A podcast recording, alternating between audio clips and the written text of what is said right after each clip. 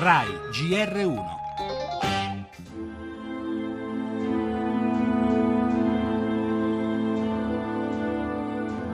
Bitte Reihe! Frauen! Rechts!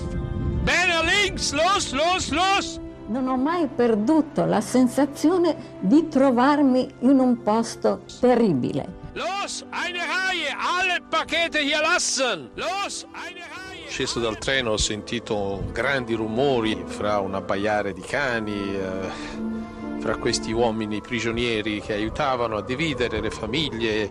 C'erano le mogli che non volevano lasciare i mariti, le madri non volevano lasciare i figli.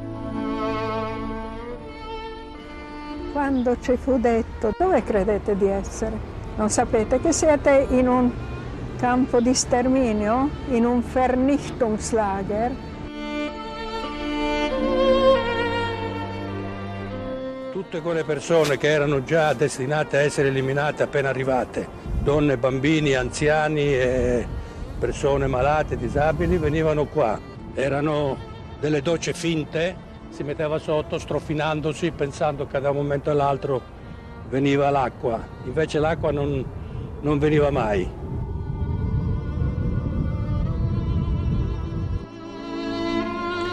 Comprendere è impossibile, conoscere è necessario, ha scritto Primo Levi tra i testimoni di quell'orrore svelato agli occhi del mondo il 27 gennaio del 1945, quando si aprirono i cancelli di Auschwitz e di altri campi di sterminio. Eppure ci sono voluti 60 anni prima che le Nazioni Unite decidessero di dedicare una giornata, quella di oggi, al ricordo non solo della Shoah, ma dell'eliminazione sistematica di Rom, Sinti, disabili, omosessuali, malati di mente e di chiunque si opponesse al delirante sogno di conquista nazifascista. Alla giornata della memoria sarà dedicato questa mattina anche uno speciale del giornale Radio Rai in diretta proprio da Auschwitz per raccontare quel buco nero della civiltà. Ma è ancora così importante ricordare? La risposta scontata la troviamo purtroppo nelle piccole e grandi forme di discriminazione etniche, sociali, religiose che ancora oggi siamo costretti a raccontare.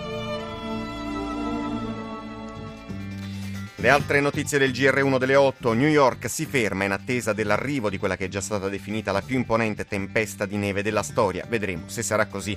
Torneremo sul nuovo corso della Grecia. Il neoeletto premier Tsipras si è alleato con la destra anti-unione e intanto l'Europa è pronta a trattare, ma ricorda è già stato concesso molto. La politica con l'annuncio di Renzi sabato ha assicurato sarà eletto il nuovo capo dello Stato. Ancora agli esteri con la strage in Spagna in una base NATO dove è precipitato un F-16 greco e le ultime minacce dell'ISIS contro l'Occidente. Infine lo sport, in primo piano la Coppa Italia e i posticipi di campionato.